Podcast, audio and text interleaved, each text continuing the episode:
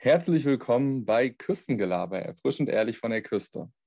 Wir haben heute einen ganz besonderen Gast, den Europameister von 96, mehrfachen deutschen Meister, UEFA-Cup-Sieger und vieles mehr. Herzlich willkommen, Markus Babbel.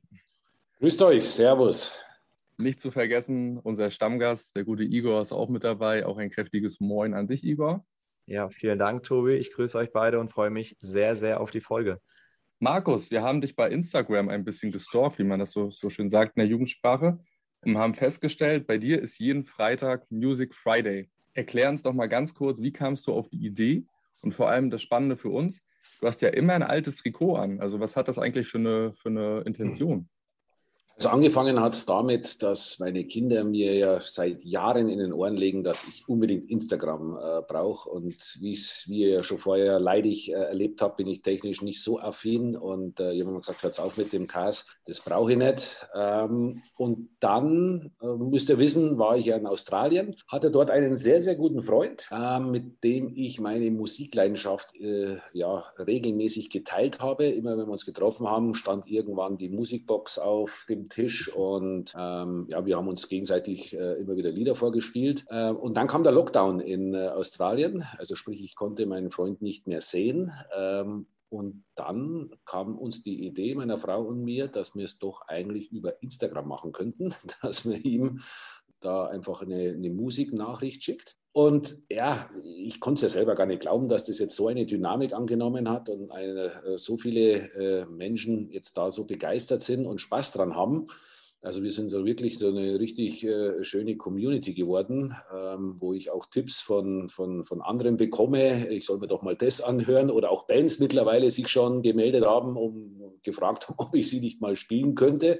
Ähm, und ja, und, und und mit dem Trikot, äh, das kam eigentlich durch meine Frau. Die hat doch gesagt, hey, du hast doch immer so viele Trikots, darum äh, zieh doch mal eins an. Und das war dann die Folgegeschichte darauf, dass ich das Ganze verbinde mit, ja, mit, mit den alten Trikots, die ich damals gesammelt habe die jetzt auch mal wieder eine Verwendung finden. Sonst waren sie eigentlich immer nur im Karton rumgeflackt und jetzt haben sie wieder eine Verwendung. Und auch das kam sehr lustig an bei den Leuten. Und du, solange es mir Spaß macht, solange die Leute Spaß haben, mache ich es. Und wenn es keinem mehr Spaß macht und mir keinen Spaß macht, dann höre ich wieder auf. Also da bin ich sehr, sehr nüchtern. Und äh, im Moment macht es mir noch extrem viel Spaß, weil, wie gesagt, wir sind eine, eine coole Community geworden und so lange mache ich das. Bist du dann auch auf Familienfeiern, sage ich mal, derjenige, der den DJ spielt, in Anführungsstrichen, oder ähm, hat da jeder so Mitspracherecht? Ähm, also bei Familienfeiern eher weniger. Ähm, es gab schon Freunde, die mich da mal gefragt haben, hey, du, du legst du immer so coole Musik zu Hause aus, weil ich bin jetzt nicht nur Rock äh, und Metal, sondern ich, ich mag auch sehr gerne 80er oder ich kann auch äh, anderes Gedöns auflegen. Früher, also noch besser wie jetzt. mittlerweile tue ich mich so mit, mit äh, Black Music, Hip-Hop, tue ich mir jetzt mittlerweile echt schwer. Damals konnte ich es noch und dann habe ich schon bei der einen oder anderen Geburtstagsfeier habe ich dann den DJ gespielt, wo ich auch eine große Freude dran hatte. Und ähm, jetzt ist es eben so, dass ich ja beim ersten Mal oder als ich anfing, ähm, irgendwann gehackt worden bin. Ähm, darauf, und da habe ich ja schon mehr oder weniger Querbeet-Lieder äh, vorgestellt. Äh, dann habe ich zu mir gesagt, ich habe eigentlich keine Lust mehr, ähm, ich will eigentlich nur noch Rock, äh, Metal, Alternativ, Grunge. Äh, ab und zu mal, so wie letzte Woche, wenn du im Urlaub bist und hörst einen James Last äh, und sitzt da auf der Terrasse. Also es war wirklich beeindruckend, muss ich wirklich sagen. Es hat echt, das war äh, wirklich ein toller Moment weil das hat dann super dahin gepasst. Mit einer gewissen Lautstärke hat das Restaurant das eben auch aufgetreten und du schaust dann auf die Nordsee. Also das war schon cool. Und dann haben wir gedacht, du, das wäre doch jetzt auch eine coole Geschichte für, für, für Music Friday, weil es sind ja noch viele eben im Urlaub oder diejenigen, die zurückgekommen sind, sehnen sich schon wieder nach Urlaub und da haben wir gedacht, dann baue ich mal sowas ein. Also man muss ja auch ein bisschen unberechenbar bleiben, aber grundsätzlich versuche ich schon, sage ich mal, zu 90 Prozent dann eben eher in die härtere Version reinzugehen. Apropos Musik, da fällt mir eigentlich eine spannende Frage ein. Und zwar in den heutigen Kabinen in Deutschland hört man es ja immer wieder, dass es Spieler gibt, die die DJ-Tätigkeiten in der Kabine übernehmen. Wie war das denn eigentlich früher? Hat Musik auch schon früher als aktiver Spieler ähm, ja eine wichtige Rolle in der Kabine gespielt oder hat sich das in den letzten Jahren noch krasser entwickelt? Also so wirklich äh, kennengelernt habe ich es eigentlich erst in meiner Englandzeit. Also bei mir oder damals bei Bayern München, äh, da, da, hättest du eine Stecknadel fallen hören. Ja? Also wenn, wenn da einer gewagt hätte, eine Musik anzumachen, da hätte Oliver Kahn dir den Kopf abgerissen. weil der musste in seinen Tunnel kommen, was ich auch total verstehe. Also ich, ich, äh, ich hatte am Anfang auch große Mühe mit dieser lauten Musik. Ähm, da kam ich am Anfang auch nicht so wirklich zurecht. Also es hat auch ein paar Spiele gedauert, bis ich mich daran gewöhnt hatte. Äh, und dann fand fand ich es eigentlich ganz cool, weil auch in Liverpool haben wir dann schon eher, äh, eher so Motivationslieder, also schon eher Rock'n'Roll äh, reingetan wie, wie Black Music. Und das ist was, was ich in der heutigen Generation ja wirklich nicht verstehen kann, wie ich mit der Musik aggressiv werden kann für, auf dem Platz. Ähm, die einzigen, wo sie aggressiv werden lassen, das bin ich. Ja. Also den, den Chaos, was ich mir da zum Teil anhören muss, das ist schon echt grenzwertig. Wir haben gesehen, ähm, dass du auch am 2. Juli ein Video hochgeladen hast, wo du im Hansa-Trikot saßt. Und wir beide sind natürlich ähm, äh, ja, bekannte, bekannte Hansa-Fans seit Jahren. Würdest du uns verraten, mit wem du damals das Trikot getauscht hast? Kannst du dich noch daran erinnern? Ich meine, es war entweder Bayer, Littmannen oder. Ich bin mir jetzt nicht mehr sicher. Müsste ich nochmal nachschauen. Ich habe aber eigentlich schreibe ich es immer drunter. Eigentlich habe ich es immer drunter geschrieben oder mit, mit dazugegeben aber ich bin mir jetzt nicht mehr hundertprozentig sicher. Aber es könnte gut sein, dass Littmannen war, mit dem habe ich ja zusammengespielt in Liverpool. Also von daher ist es eigentlich naheliegend, dass ich mit ihm getauscht habe. Ähm, wobei, das war, das war ja schon vor, vor seiner Zeit. Ja. Müsst, wir noch, muss, ich, muss ich nochmal nachschauen. Ja. Muss ich nochmal nachschauen, dann kann ich es euch sagen. Ja, Tobi hat ja im Einstieg auch schon gesagt, dass du ähm, gerade als Spieler sehr erfolgreich gewesen bist, ähm, zu deiner Zeit auch bei Bayern. Und dann hast du die Gelegenheit bekommen, die eigentlich jeder Spieler sich irgendwie erträumt, äh, zu Real Madrid zu wechseln. Ähm, hast dich aber unseres Wissens nach dagegen entschieden und sich äh, ja für den FC Liverpool entschieden. Wie, wie kam das eigentlich dazu? Also für mich ein, eines der größten Nichtverständnisse ist, wie man permanent zu Real Madrid will. Also der Club gibt mir überhaupt nichts. Also, den, äh, also mir wäre viel eingefallen, aber dahin zu wechseln wäre mir in 100 Jahren nicht eingefallen. Ähm, also ich war halt schon immer klarer England-Fan. Ja, das ist eine ganz witzige Geschichte. Ich war eigentlich oder ich war auf dem Weg äh, zum Flughafen in München und wollte nach Manchester fliegen. Das war um 6 Uhr in der Früh. Meine, meine damalige Frau war neben mir gesessen und dann kamen die Nachrichten und, ähm, und dann kam eben in den Nachrichten, äh, es bahnt sich ein Sensation Positionstransfer an. Äh, Markus Bappel wechselt zu Real Madrid und ich war, wie gesagt, gerade äh, auf dem Weg zum Flughafen, um nach Manchester zu fliegen, um in Liverpool meinen Vertrag zu unterschreiben. Also äh, mussten wir auch beide etwas schmunzeln. Aber wie gesagt, dieser Hype um Real Madrid, der, der hat sich mir nie, ja, den habe ich nie kapiert. Ähm, wenn, wenn, dann wäre ich nur zu Barcelona gegangen, weil die Katalanen sind ja ähnlich wie die Bayern, die haben ja also, sind ja auch so ein eigenes Volk wie wir. Und von daher, der, der, der Club hat mich immer mehr fasziniert wie, wie Real Madrid, ähm, weil die auch immer den eleganteren Fußball gespielt haben wie Real. Also diesen, diesen Hype um den Verein und jetzt immer noch, äh, ganz ehrlich, verstehe ich nicht. Du warst damals, glaube ich, Mitte 20, als du zu Liverpool gewechselt bist. Ich glaube 27, wenn wir richtig recherchiert haben. Wie war es denn sprachlich für dich? Du hast ja vorher bis jetzt nur in Deutschland gespielt. Wie war so die sprachliche Barriere? Also warst du in Englisch schon relativ fit im Vorfeld oder hat sich das mit der Zeit alles entwickelt? 0,0. Also ich hatte, ja, ich hatte zwar davor, äh, also wirklich ein halbes Jahr vorher schon angefangen oder ein Jahr vorher, weil ich schon wusste, dass ich nach Liverpool gehe habe ich mir immer ins Hotel, wenn wir Heimspiel hatten, ins Hotel einen Englischlehrer geholt und habe da relativ viel geübt. Und, und, und aber äh, Liverpool ist halt das Niederbayern von, von England. Ja. Also die sprechen schon eigene Sprache. Ähm, das ist schon wirklich, ähm, da kommst du mit deinem Schulenglisch nicht weit. Und nee, das hat einfach eine gewisse Zeit gedauert. Ich habe dann Englischlehrer bekommen habe mit denen, äh, äh, das war ganz witzig, weil der konnte kein Deutsch. Also ich musste, ich musste mich auf Englisch mit ihm verständigen und das, das hat mir wahnsinnig viel gebracht und ich war halt einfach ähm, ja, immer auch mit dabei. Also äh, Didi Hamann hat mich immer mitgenommen, der war da schon relativ äh, ja, gut vernetzt und der hat mich dann immer mitgezogen. Dann war halt immer mit seinen, seinen Kumpels da, mit seinen englischen Freunden da mit dabei und doch habe ich das dann äh, äh, für mich gelernt. Äh, nochmal, ich bin kein Sprachgenie. Ich tue mich wahnsinnig schwer mit Sprachen. Äh, das ging schon mit dem Deutsch los, wo ich eine absolute Pfeife war, genauso mit dem Englischen. Aber ich bin jetzt mittlerweile so weit, dass ich eben nicht verhungere und nicht verdurste. Und wenn irgendwas wäre, also ich, ich vor allem, ich habe Mut. Also ich, ich, ich bin kein ängstlicher Typ, sondern ich gehe auf die Leute los, ob das jetzt richtig oder falsch ist, was ich da sage. Das ist ja der Vorteil bei den Engländern, die sind ja wahnsinnig höflich die verstehen immer, ähm, tun sich auch wahnsinnig schwer, dich zu korrigieren. Ich habe immer gesagt, hey, bitte korrigiert mich, weil ich will ja nicht irgendwas Falsches sagen, sondern ich will es ja richtig sagen, aber die tun einen Teufel. Also die, die lassen dich so, sie verstehen es dann irgendwann und so war es eben in Australien auch. Und, ähm, aber du, das, das, das hat funktioniert. Ich habe überlebt und äh, muss dazu sagen, es war sogar äh, meine schönste Zeit als Profifußballer.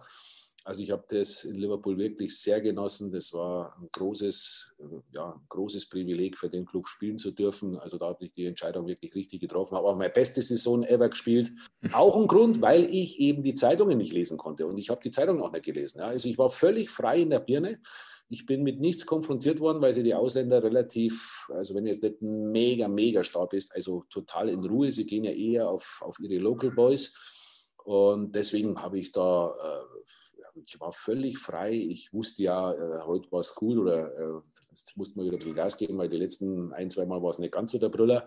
Also das wusste ich ja immer, dafür war ich alt genug und das, dementsprechend habe ich meine beste Saison gespielt.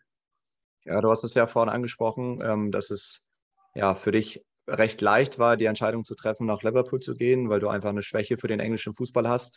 Ähm, die Leute, die jetzt uns schon ein bisschen länger verfolgen oder uns, uns auch schon länger kennen, wissen auch, äh, dass wir beide ja auch ein Fable haben für, für den englischen Fußball, äh, waren jetzt auch schon hin und wieder mal auf der Insel, haben uns da Fußballspiele angeschaut. Was macht denn für dich so den englischen Fußball aus, beziehungsweise was, was begeistert dich daran?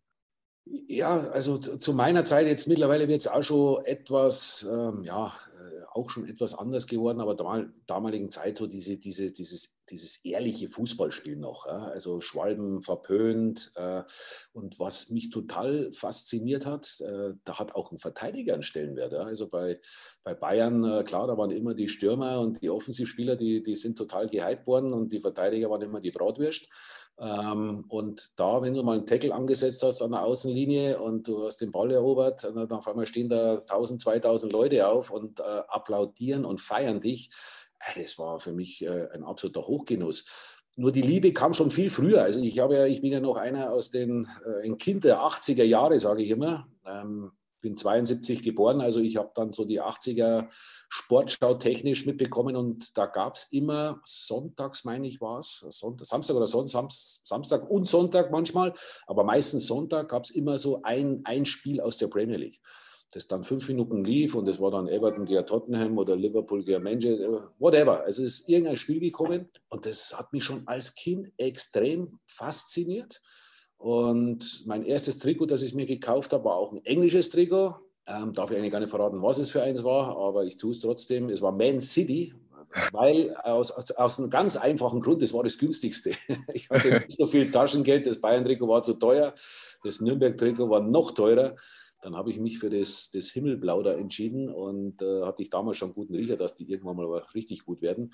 Ähm, aber ich hatte diesen Fable zu diesem englischen Fußball von Kind aufs Beinen und für mich war klar, wenn ich mal von Bayern weggehe ins Ausland, dann gäbe es nur eine Alternative für mich und das ist der, der englische Fußball. Und dann war ich einmal in Kontakt mit Newcastle, dann war ich mit Man United in Kontakt aber es hatte nie so sich hundertprozentig richtig angefühlt und dann kam Liverpool und das hat sich vom ersten Tag an richtig angefühlt und dann habe ich es dementsprechend auch gemacht.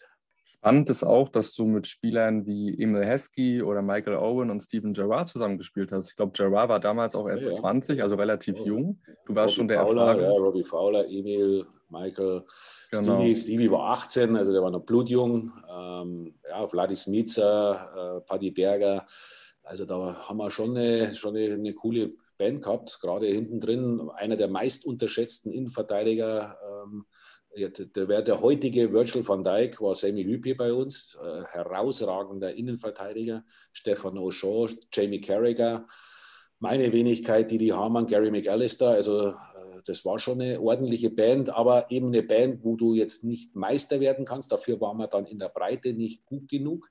Ähm, wir konnten sie zwar immer einmal schlagen in der Saison, aber wir haben halt dann zu viele Punkte liegen lassen gegen die ja, etwas äh, ja, nicht so großen Namen. Äh, wobei auch das war für mich äh, etwas völlig Neues, dass du, wenn du halt, was waren da noch dabei, Brentford oder Ipswich oder was wir da alles gespielt haben, ich weiß schon gar nicht mehr, Middlesbrough, das waren halt echt, du musstest echt um dein Leben kämpfen. Ähm, das war so schwer, diese Spiele zu gewinnen, weil die halt immer Gas geben.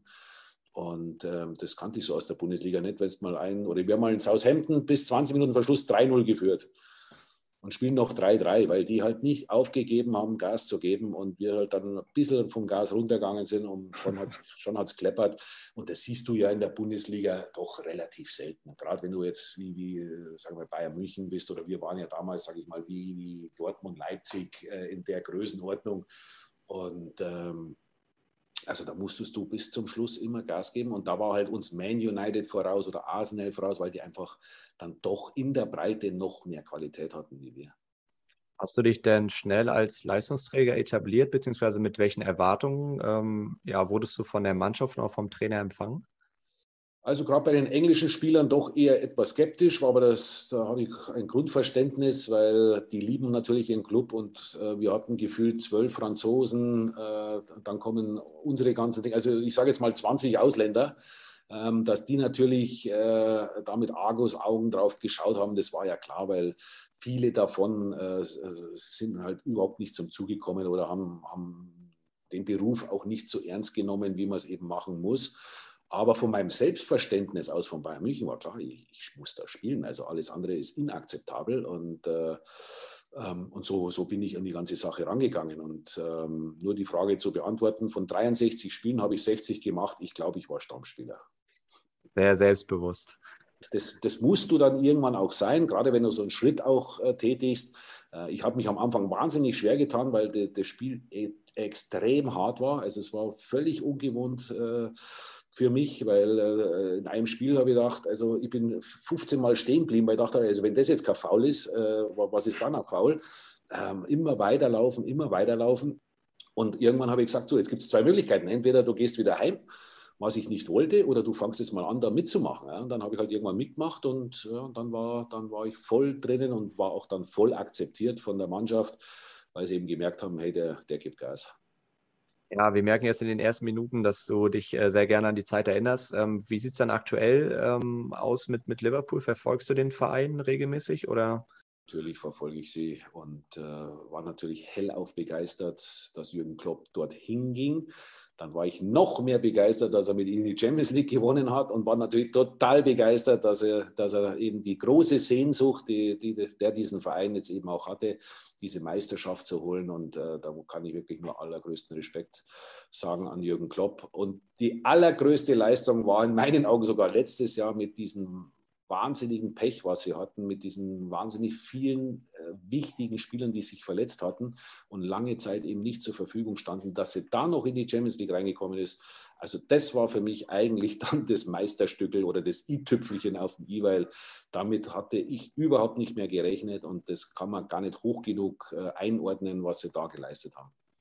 Zum Abschluss noch zum Thema Liverpool. Du hast ja wahrscheinlich auch die besonderen Spiele gegen Everton, das Liverpool Derby oder auch gegen Manchester United ähm, aufgrund der, der Nähe und der Rivalität mitbekommen. Ähm, wie ist denn das so? Wie kann, wie kann man sich das generell vorstellen, auch im Vergleich zu den deutschen Derbys, jetzt Dortmund und Schalke? Ist es dann wirklich schon so, dass die Fans eine Woche vorher Transparente vielleicht aufhängen oder wie kann man sich das vorstellen? Ja, so Transparente, das ist nicht so gang und gäbe in, in England. Ähm, klar, sie haben ihre Fahnen, aber jetzt, dass sie so, so Banner, die haben ja keine Zäune. Also, wo sollen sie das hinhängen? Ja, also, das ist nicht ganz so einfach. Also, das haben sie nicht.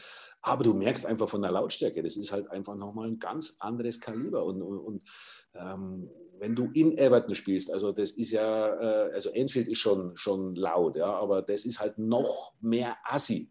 es ist wirklich Assi da. Wenn du zum Einwurf rausgehst, dann kommt halt so ein achtjähriger Pieps und beleidigt dich rauf und runter, dass du dem am liebsten eine schießen willst. Ähm, aber das ist wirklich, also da wirst du herbeleidigt vom Allerfeinsten. Ich habe noch nie so viele Schimpfwörter gehört wie in diesem Spiel. Aber das große Glück, was ich hatte, ähm, ich habe von den Spielen keins verloren. Ich habe sie eigentlich immer siegreich gestalten können oder, oder unentschieden gespielt. Ich kann mich jetzt nicht erinnern, dass wir Menu verloren hätten. Ähm, ich kann mich nicht erinnern, dass wir Everton, nee, ich habe sogar ein Tor geschossen gegen Everton und dann war ja eh schon der King Case äh, bei, bei den Fans. Äh, Dortmund-Schalke war ich leider nie. Ähm, das, das Derby weiß ich nicht, wie emotional das ist. Ähm, aber das war schon, also 60 Bayern, ähm, das war schon heiß, aber das war schon nochmal eine, eine andere Stufe. Ja. Also das, da merkst du, heute, da kann alles passieren, du darfst nur das Spiel nicht verlieren. Also da, da merkst du, da, das ist denen extrem wichtig. Ja, Markus, äh, ich gucke gerade auf die Uhr. In 21 Minuten ist Anstoß in Liechtenstein, Liechtenstein gegen Deutschland. Ähm, das ist, denke ich, mal ein ganz guter Übergang. Ja, zu deiner Karriere in der Nationalmannschaft. Äh, Tobi hat das eingangs schon angesprochen, 1996 Europameister geworden. Die EM ist jetzt schon, schon eine Weile her, jetzt nicht die EM 96, sondern die in diesem Jahre. Wie blickst du so auf die EM zurück? Äh, was waren vielleicht für dich so die, die größten und spannendsten Momente? Also spannend war für mich gar nichts, weil das ähm, ja, das war äh, eigentlich eine große Enttäuschung, ja, dass man mit sehenden Auge so ins Verderben läuft und ähm, das habe ich ehrlich gesagt nicht ganz verstanden. Äh, Jogi Löw, fantastischer äh, Trainer und noch größerer Mensch, brauchen wir überhaupt nicht drüber diskutieren. Aber was er, die letzten zwei Turniere, muss man einfach sagen, waren nicht gut. Und äh, ich hatte auch den Eindruck, äh, dass er nicht mehr mit diesen mit diesen 100 Prozent, mit, mit dieser Begeisterung in dieses Turnier gegangen ist, wie, wie äh, in den Turnieren zuvor. Also lassen wir mal Russland weg. Ähm, und das war enttäuschend, weil das, das, das war sichtbar ja? und, und keiner hat darauf reagiert. Und äh, das, äh, ich, ich glaube, ich bin der Überzeugung, es wäre viel mehr möglich gewesen, unsere Truppe war nicht schlecht. Die war die, ich, fand die, ich fand die ganz gut ausgewogen. Nur, wenn ich in ein Turnier gehe und ich habe eigentlich nur einen Plan A und wenn der A nicht funktioniert, dann, oh, dann, dann schaue ich recht blöd, dann ist es mir zu wenig. Ja. Also da ähm, muss ich ganz klar sagen, da war ich doch sehr enttäuscht äh, von Jogi Löw und, und auch von, von, äh, von den Verantwortlichen, dass sie da nicht irgendwann mal den Stecker gezogen haben, ähm, weil das, das, das war eigentlich mit, mit Ansage und äh, ich bin einfach ein Fan davon, dass du die besten Spieler mitnimmst nach Leistung und nicht nach Alter. Und das Zweite ist, dass du die besten Spieler dann auch auf ihren besten Positionen spielen lässt. Ja? Was nicht heißt, dass du mal äh, aufgrund aus Verletzung oder weiß der Teufel was mal irgendwo einen hinstellen musst. Aber das, was, was der Yogi da gezaubert hat, das, das war für mich nicht verständlich. Ja, ich bin jetzt seit knapp, weiß gar nicht, zwei, drei Monaten auch Trainer. Du bist schon jahrelang Trainer. Wir haben auch eine Folge mit Holger Fand aufgenommen. Äh, den müsstest du ja, glaube ich, auch kennen. Das ist ein äh, Sportkommentator. Ja, da haben wir uns auch ein bisschen, bisschen ja. über, über Löw unterhalten.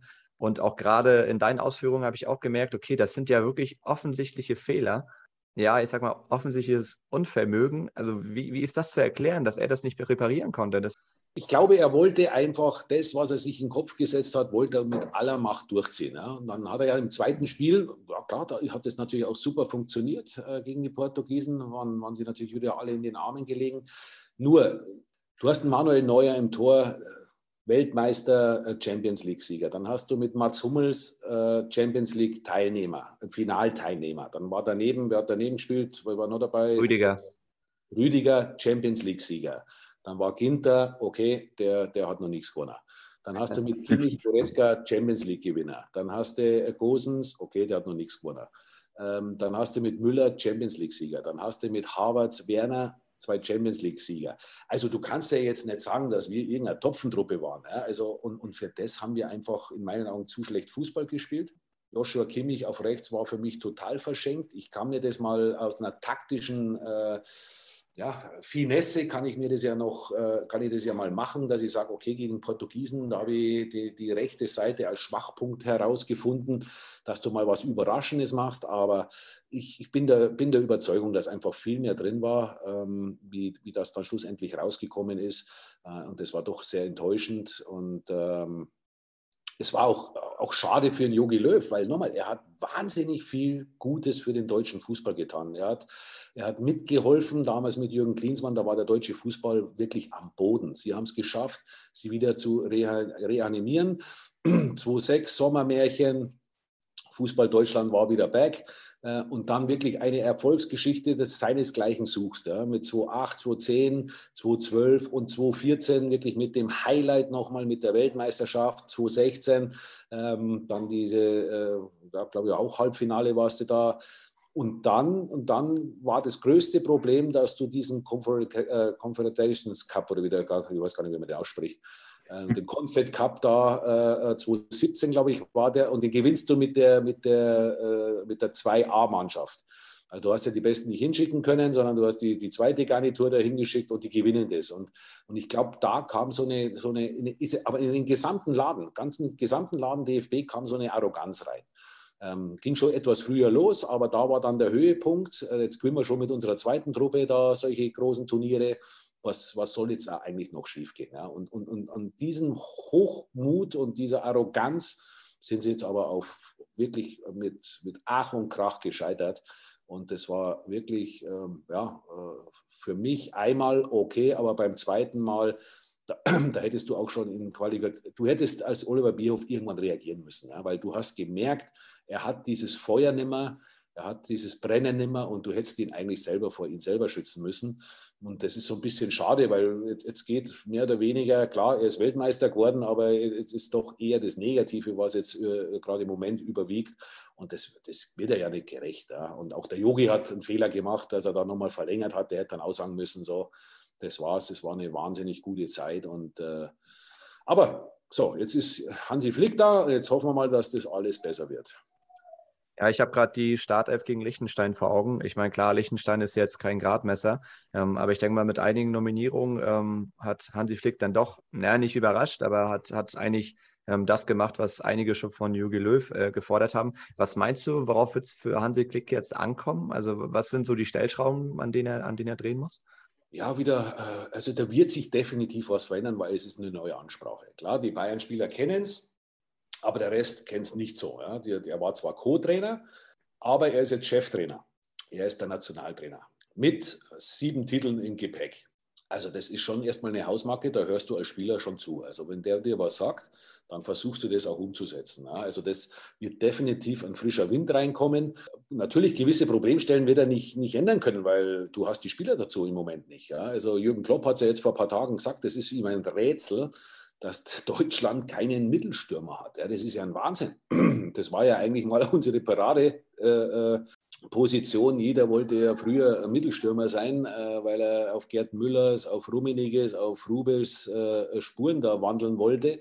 Ähm, und jetzt, jetzt hast du keinen Stürmer mehr. Ja? Ich frage mich eh schon seit Jahren, was, was äh, in der Jugend da gemacht wird. Das ist mir ein Rätsel. Ähm, auch wir haben keine, keine 1 gegen 1 Spieler mehr. Das ist alles ein Gepasse. Äh, geworden und, ähm, und irgendwann brauchst du halt trotz alledem die, die Individualisten. Und wenn du dir die Engländer als Beispiel nimmst, äh, die ja auch jetzt bei der Europameisterschaft wahnsinnig viele Junge mit dabei hatten, aber was für, was für Raketen da zum Teil äh, ja, nicht einmal im Kader waren, ja, das, ist, das ist schon. Ähm, da müssen wir definitiv äh, besser werden, wieder zulegen, wieder individueller werden, weil das äh, nimmt sonst kein gutes Ende. Ähm, das zum Thema Nationalmannschaft, sehr interessant. Und jetzt wollen wir so einen kleinen Blick äh, ja, zu deiner Zeit als Trainer werfen. Du hast viele interessante Stationen, ähm, angefangen als Co-Trainer beim VfB Stuttgart, über Hertha BSC, ähm, Hoffenheim und Luzern, bist du schließlich 2018 nach Australien gekommen, tausende Kilometer von der Heimat entfernt.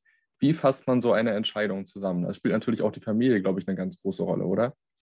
Das war eben auch ein wichtiger Faktor, klar. Ähm, nach der Luzerner Zeit, wo es uns wahnsinnig gut gefallen hat, da war ja fast dreieinhalb Jahre, ähm, da hat es uns wahnsinnig gut gefallen. Ähm, ja, weil dann waren wir dann zu Hause und haben gesagt, mei, was, was, was, was könnte man uns, was könnte man uns jetzt vorstellen? Wieder in die Schweiz? Da habe ich gesagt, nee, das, das kann ich im Moment nicht. Ähm, das wäre jetzt, äh, nee, das geht nicht. Ich bin zu sehr Luzern. Ich kann jetzt nicht nach, äh, weiß der Teufel, nach Lausanne oder Genf oder CEO gehen. Das, das kann ich nicht machen. Also Schweiz ist für mich im Moment kein Thema. Und dann haben wir gesagt, so, so, so was ganz Verrücktes hätte ich jetzt Bock. Ja? So, so, so, auf Australien bin ich natürlich nicht gekommen, so Nordamerika, Asien, irgendwie sowas weil die Kleine eben jetzt noch vom Alter her, da ging das eben noch, dass, dass die halt im Alter war, dass sie jetzt noch nicht äh, eingeschult werden muss. Und ähm, meine Frau hat gesagt, ja, das, das, das wird ihr auch extrem gut gefallen. Ja.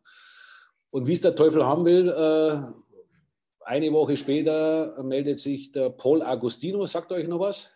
Ja. Spieler, Stürmer von 60, genau, genau. kenne ich von München her. Wir haben uns immer wieder mal über den Weg gelaufen.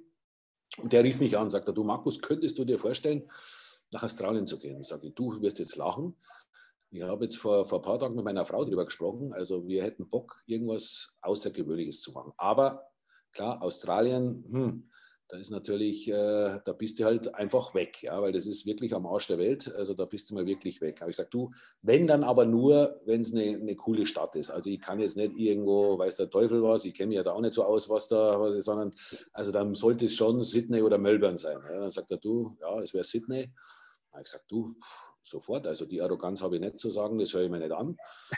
Dann kamen die rüber, ähm, haben mit mir gesprochen, hatten wirklich einen total lustigen Nachmittag mit denen zwei, mit dem CEO, mit dem Sportdirektor. Und ja, dann ist die Wahl auf mich gefallen und ich muss sagen, das war eine sensationell gute Entscheidung, das zu machen. Also es war nicht nur für mich eine Bereicherung, sondern für uns als Familie war das sensationell. Also wir hatten so viel Spaß und haben so viele neue Eindrücke gewinnen können, auch eine, eine Lebensart kennenlernen dürfen, die, die äh, die ich mir sehr oft hier in Deutschland wünschen würde. Also wir haben ja im Moment haben wir den völligen Corona-Blues, also da meinst du, einer tappert ja wieder andere. Ähm, und das ist halt so entspannt in Australien, da wird lichtlich Leben und Leben gelassen, da treffen sich so viele Kulturen und Hautfarben und alle machen miteinander. Also das war ein großartiges Vergnügen für uns. Äh, wir haben das so genossen und waren dann sehr, sehr wehmütig, als wir nach zwei Jahren dann wieder nach Hause gegangen sind. Habt ihr denn die freie Zeit äh, außerhalb des Sportplatzes auch genutzt als Familie, um das äh, Land zu erkunden oder war dafür eigentlich eher weniger Zeit? Ja, während, während der Saison schwierig, ähm, weil ich ja dann doch auch, weil es sind ja schon auch Distanzen. Ne? Du fliegst halt nach Perth mal fünfeinhalb Stunden mit drei Stunden Zeitunterschied, du fliegst nach Wellington, nach Neuseeland äh, drei Stunden. Also das sind dann schon Distanzen, äh, die kennt man so aus Deutschland nicht. Ja. Dann klar hast du auch kurze mit, mit Central Coast, Newcastle und äh, Sydney FC, aber das sind schon Distanzen. Also da habe ich immer gesagt, du, wenn, wenn sie mich rausschmeißen, danach machen wir, die, machen wir schön so eine Australien-Tour. So war der Plan. Ich bin im Januar entlassen worden. Äh, dann kam aber leider Corona. Ja. Der hat uns einen Strich durch die Regelung gemacht, weil wir gesagt haben, okay, wir bleiben bis Mai und schauen uns jetzt einfach noch gewisse Dinge an. Und ähm, weil das Wetter eben, du bist ja dann da gerade im Sommer, das ist natürlich, habe ich gesagt, was soll ich jetzt im Winter in Deutschland, habe ich gar keinen Bock drauf, bleiben wir schön hier in Sydney. Und von da aus machen wir halt dann einfach so, so Touren, schauen uns einfach gewisse Sachen an, aber das fiel dann leider ins Wasser, weil eben Corona kam. Glaube, du bist in der ersten Saison Achter geworden mit den äh, Western Wanderers. Ähm, wie kann man denn generell so das Niveau in der Liga sportlich einschätzen? Ist das so auf Drittliga-, Zweitliganiveau oder wie kann man sich das vorstellen?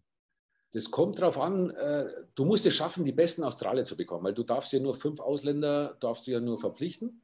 Und da ist es eben entscheidend, dass du die guten Australier, wenn du gute Australier plus fünf gute Ausländer hast, dann kann, sage ich schon, ähm, dann hat es schon zum Teil Zweitliganiveau. Ja. Äh, wenn du das eben nicht hast, und das war halt eben bei mir der Fall, äh, plus dass deine Ausländer jetzt auch nicht der Brüller sind, ähm, dann kann es auch mal ganz schnell vierte Liganiveau werden. Also da waren auch Spiele dabei, da hast du wirklich die Augen zumachen müssen, weil das so gruselig war.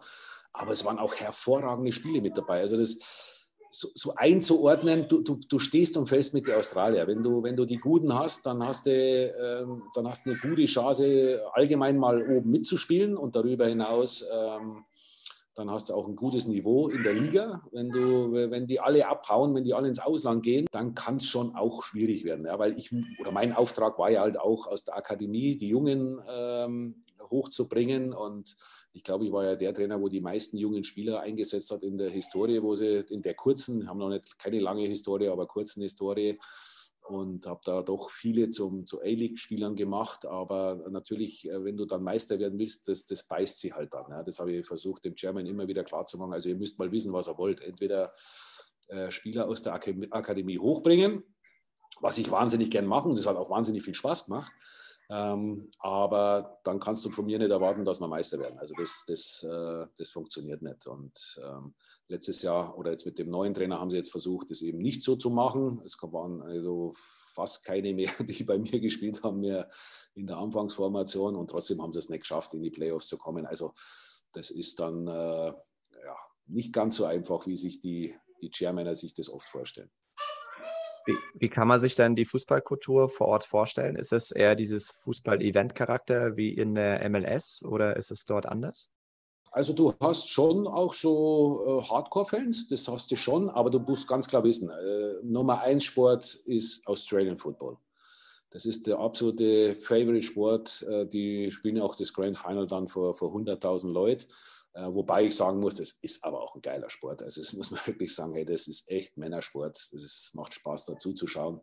Ähm, aber die kriegen halt die besten, die größten Talente, bekommen die. Und das ist nicht unähnlich dem Fußball gegenüber. Ja? Also das tut uns, äh, tut dem australischen Fußball natürlich extrem weh. Zweite Sportart ist Rugby. Die graben dir natürlich viele Talente ab. Dann, was hast du noch? Dann hast du Cricket. Cricket ist auch ganz hoch und dann kommst du irgendwann mal an vierter Stelle. Wobei wir im Schnitt ja schon so, ja, was haben wir gehabt? 15.000 Zuschauer äh, werden wir gehabt haben im Schnitt. Also das ist jetzt mal nicht so schlecht. Und äh, wenn wir das Derby gespielt haben, also da hat es auch passieren können, dass mal 30.000 da waren. Ja? Also das, äh, das, war schon, das, war schon, das war schon absolut in Ordnung. Nur von, von, von der von der Berichterstattung und so drumherum, äh, da ist natürlich extrem viel Luft nach oben, weil eben das Australian Football dir wahnsinnig viel abgräbt und eben auch Rugby. Ja, das wäre jetzt meine nächste Frage gewesen. Sie haben gesehen, dass der Sydney FC ja auch ähm, relativ erfolgreich in den Jahren gespielt hat und auch der weitere Club, sage ich mal, aus Sydney ist inwieweit das Derby dann doch schon Einfluss auf die Stadt hat. Also ist dann ja schon so eine gewisse Euphorie entstanden, okay, in der Woche steht das Derby an, hat man das in der Stadt gemerkt oder kann man das auch nicht so mit den, mit den deutschen, englischen Verhältnissen das vielleicht vergleichen? Du, das kannst du so nicht. Also klar war das, war das für die Fans wichtig, nur ähm, der Großteil hm, von Western Sydney Wanderers sind ja eher aus dieser Parameter-Ecke, eher so dann äh, Richtung Landesinnere, sage ich mal. Und Sydney FC eben aufgrund ihrer Historie ähm, so eher so in der Stadt mäßig. Ja. Und das waren tolle Spiele gegen, gegen Sydney FC, das muss man wirklich sagen. Also es waren immer richtig gute, gute Spiele. Und äh, auch stimmungsmäßig war das natürlich äh, sensationell. Also hat echt Spaß gemacht. Aber dass du jetzt in der Stadt, äh, du, die erkennen dich ja gar nicht, die wissen gar nicht, wer du bist. Also das war ja auch wahnsinnig angenehm für mich. Du konntest dich immer frei bewegen. Da hat dich nie einer mal angesprochen, außer er war jetzt ein totaler Fußballfan, aber dann eher, dass ich mal Liverpool-Spieler war und nicht, äh, dass ich jetzt Trainer von Western Sydney Wanderers bin. Also das war schon sehr angenehm. Hast du denn zum Ende deiner aktiven äh, Spielerkarriere auch so ein bisschen mit dem Gedanken gespielt, mal, mal so ein Abenteuer zu machen, mal nach Amerika oder Australien zu wechseln oder stand das gar nicht zur Debatte? Es stand nie zur Debatte, nee. Also ich bin wirklich froh, da, wie meine Karriere gelaufen ist. Ähm, tolle Vereine äh, angefangen, äh, eben in der Bayern-Jugend, dann, dann zum HSV ausgeliehen worden, weil ich war ja als Kind auch großer HSV-Fan. Ich fand die auch immer, den Club auch immer überragend. Äh, auch jetzt da ein Desaster, was da abläuft. Dann eben wieder Bayern, dann Liverpool, dann äh, VfB Stuttgart. Habe ich auch wirklich in mein Herz schließen dürfen, weil das ist auch ein, ein toller Verein, eine tolle Stadt. Habe mich da unglaublich wohl gefühlt bin gar nicht auf den Gedanken gekommen. Ich hätte ja noch weiterspielen können. Also ich war ja jetzt nicht, ähm, weil ich meine Knochen so wehgetan hätten oder weil ich das Tempo nicht mehr hätte mit, oder mitgehen habe können. Wegen dem habe ich nicht aufgehört, sondern ich hatte kein Feuer mehr. Und dann ist es egal, wohin du gehst. Die erwarten ja was von dir. Ja.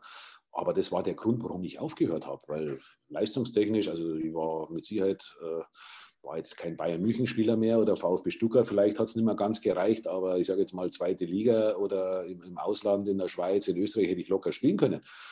Aber ich, ich, ich hatte das Feuer nicht mehr, ich, ich, ich wollte nicht mehr und deswegen habe ich gesagt, die muss ich aufhören. Ja, du bist ja derzeit nicht äh, als Trainer aktiv. Ähm, wie aktiv verfolgst du denn trotzdem so das Trainergeschehen? Also sind ja doch äh, sehr außergewöhnliche Sachen so die letzten Wochen und Monate passiert beobachte das, ich kriege es mit, weil ich natürlich wahnsinnig viel Fußball schaue, weil ich, äh, ich gar nicht weiß, ob ich in die Trainertätigkeit nochmal hinein will. Also im Moment, Stand heute, ähm, reizt mich es nicht.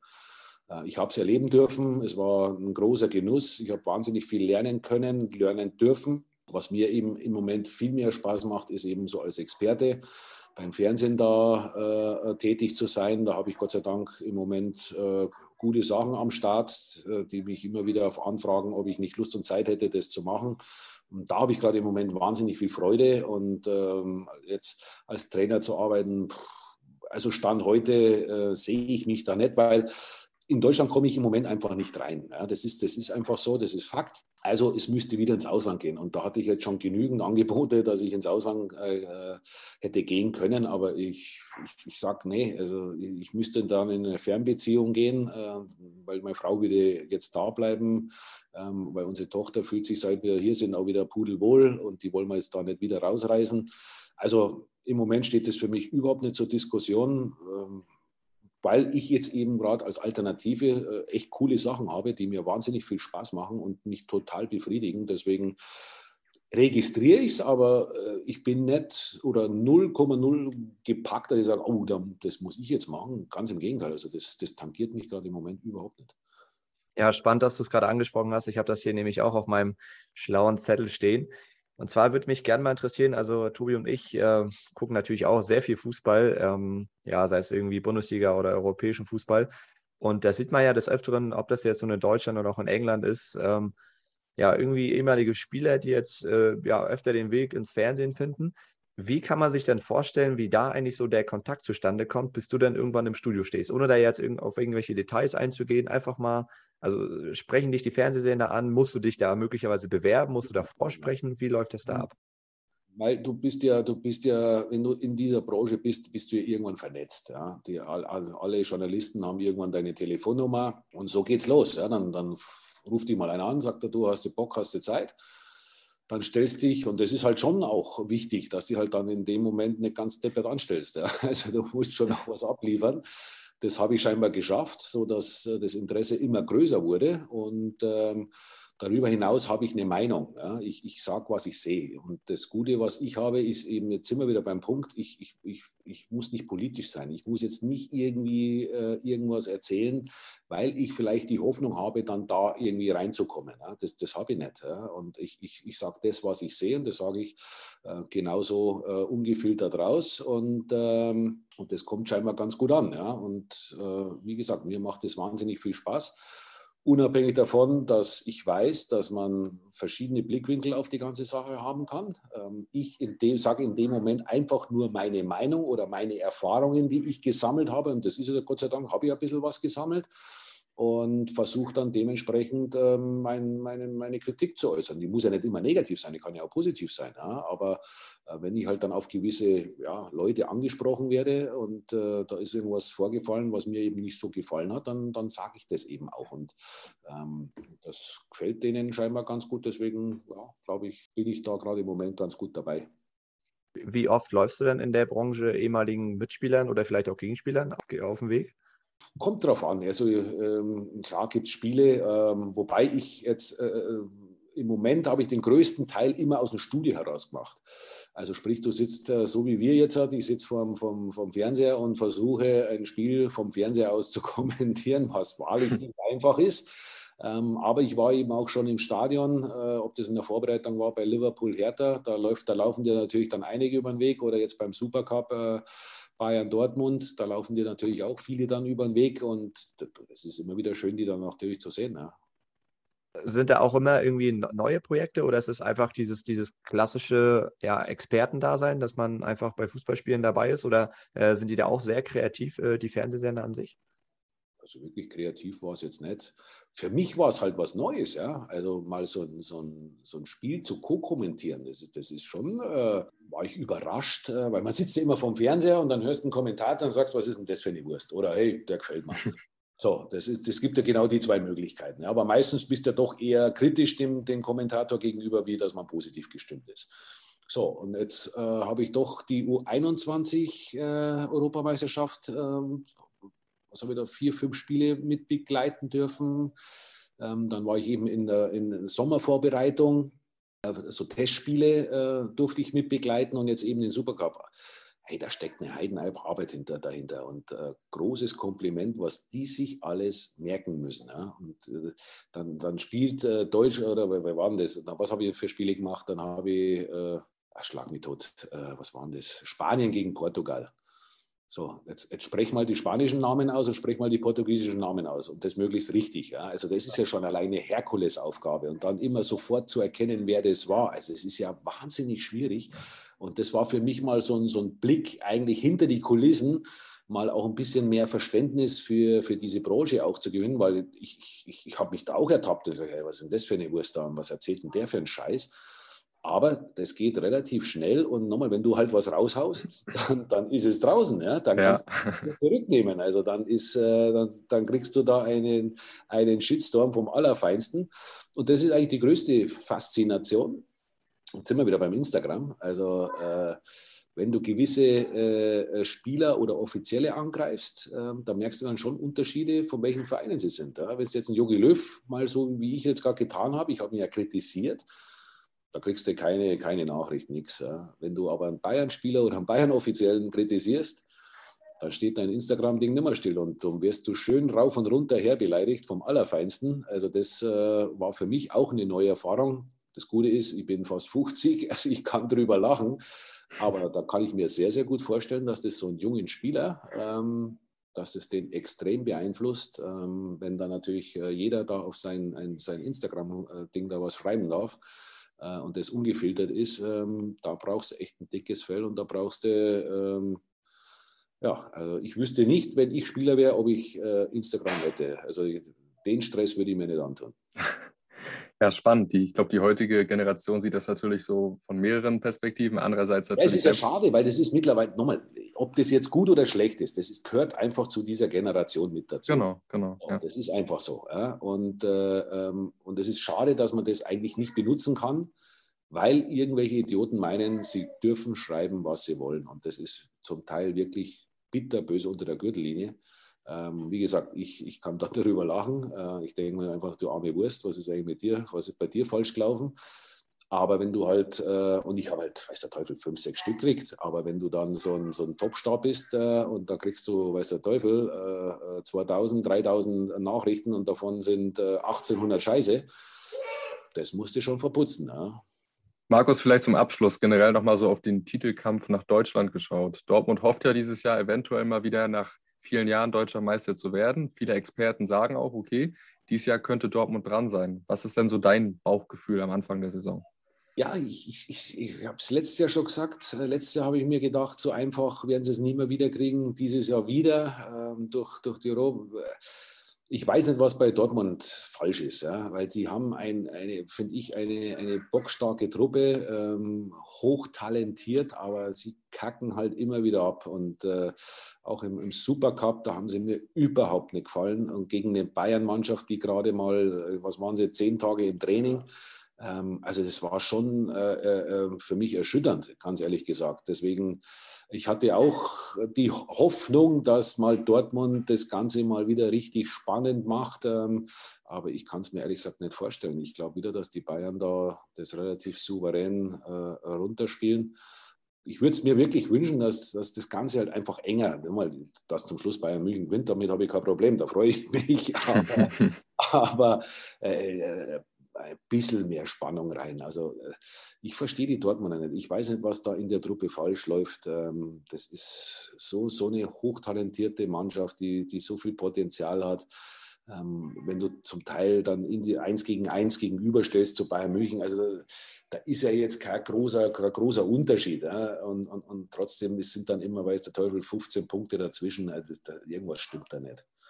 Ja, ist eigentlich auch schade, ne? weil wenn du nach Frankreich zum Beispiel guckst, letztes Jahr mit Lille und Paris auch einen engen ja, Meisterschaftskampf gehabt. Ja, und, und, ich habe mir letztes Jahr schon gedacht, du nach sechs Titeln, wo es Bayern gewonnen hat, ey, das kannst du doch nicht Jahr für Jahr und, und die sind nie da, wenn es drauf ankommt und das und dann feiern sie sich, weil sie jetzt einen Pokal gewonnen haben. Also mit so einer Truppe, Marco Reus, der gibt ja wenigstens dann so, so, so Bekundungen, sagt, ja, wenn ich bei Dortmund spiele, dann klar will ich deutscher Meister werden, ich will nicht Zweiter werden. Das ist, ja. muss unser Anspruch sein. Das ist ja alles nett und schön, dass er das sagt, aber ich, ich, mir fehlen die Taten. Ja. Mir fehlt jetzt einfach da mal äh, ein paar Leute, die einfach mal sagen, so jetzt hat Ärmel hochkrempeln und es kann nicht sein, dass die wieder in Freiburg verlieren und, und, und das nervt mich einfach und, und deswegen fehlt mir dann der Glaube, dann dachte ich noch Leipzig eventuell, ja, weil äh, Jesse Marsch, der, der gefällt mir, der gibt gute Interviews, der haut mal wenigstens mal was raus, der sagt nicht immer diese drei wie die anderen, sondern der sagt, ey, wenn ich mir meine Truppe anschaue, also in die Tiefe sind wir besser wie die Bayern. Äh, was passiert? Die ersten haben schon auch schon zwei Spiele verloren. Äh, ich, mir fehlt der Glaube, dass, die, dass irgendeiner dabei ist, um die Bayern vom Thron zu stoßen. Und wir haben auch teilweise das Gefühl, dass einfach viel zu viele Mannschaften mit viel zu viel Respekt in die Bayern-Spiele gehen, dass teilweise die Punkte im Vorfeld schon so ein bisschen abgeschenkt werden. Wobei, das ist ja besser geworden. Also es war ja schon mal schlimmer. Also da sind ja wirklich Mannschaften mit der zweiten hingefahren oder haben die gelb gesperrt oder die gelb gefährdeten haben sie, haben sie geschont, weil am nächsten Spiel dann das nicht. Also da war ja wirklich, also das war ja, das war ja wirklich peinlich, was da abgelaufen ist. Das ist ja Gott sei Dank, sage ich mal, die letzten zwei, drei Jahre ist es ja besser geworden. Also jetzt auch Köln, die wären sie jetzt wenigstens mittlerweile. Früher hätten sie wahrscheinlich acht Stück gekriegt, jetzt tun sie sich ja. ja mittlerweile schon mal wehren. Das ist ja schon mal etwas. Ja. Nochmal, dass du dann schlussendlich von zehnmal, neunmal den, äh, den, den kürzeren, das ist ja auch normal. Es muss ja irgendwo ein Unterschied da sein, warum der Lewandowski 20 Millionen verdient und der, der Katterbach 200.000. Ja. Also irgendwo muss ja ein Unterschied zu sehen sein. Aber aber zumindest kann ich mich doch wehren. Ja? Und, und äh, die sollten doch alle fit sein und zumindest müssen die laufen wie die Hasen. Und, ähm, und das ist Gott sei Dank in meinen Augen besser geworden. Unabhängig davon, dass da natürlich mal ein Spiel dabei ist, wie jetzt wie gegen die Hertha, ähm, dass du da mal locker flockig 5-0 gewinnst, ohne dass du das Gefühl hast, die haben sich angestrengt. Ich denke, das ist ein sehr, sehr schönes Schlusswort. Markus, wir kriegen auf jeden Fall noch raus, wer hinten auf deinem Hansa-Trikot steht. Das ist noch unsere Aufgabe, die wir uns so als, als kleines Ziel gesetzt haben. Ähm, ja. Wir danken dir auf jeden Fall für deine Zeit zu später Stunde. Ich denke mal, du wirst jetzt auch vielleicht Deutschland gegen Liechtenstein gucken, wie wir. Schau ich mal rein. Gucken wir mal rein. Genau. In diesem Sinne, vielen lieben Dank für also, deine Zeit. Macht's es gut. Vielen Dank für die Einladung. Sehr gerne. Und bleibt gesund. Das wünschen wir dir auch. Genau. Danke, Markus. Also, Ciao. macht es gut. Ciao. Tschüss. Und beim nächsten Mal gibt es kein Aber, sondern Küstengelaber.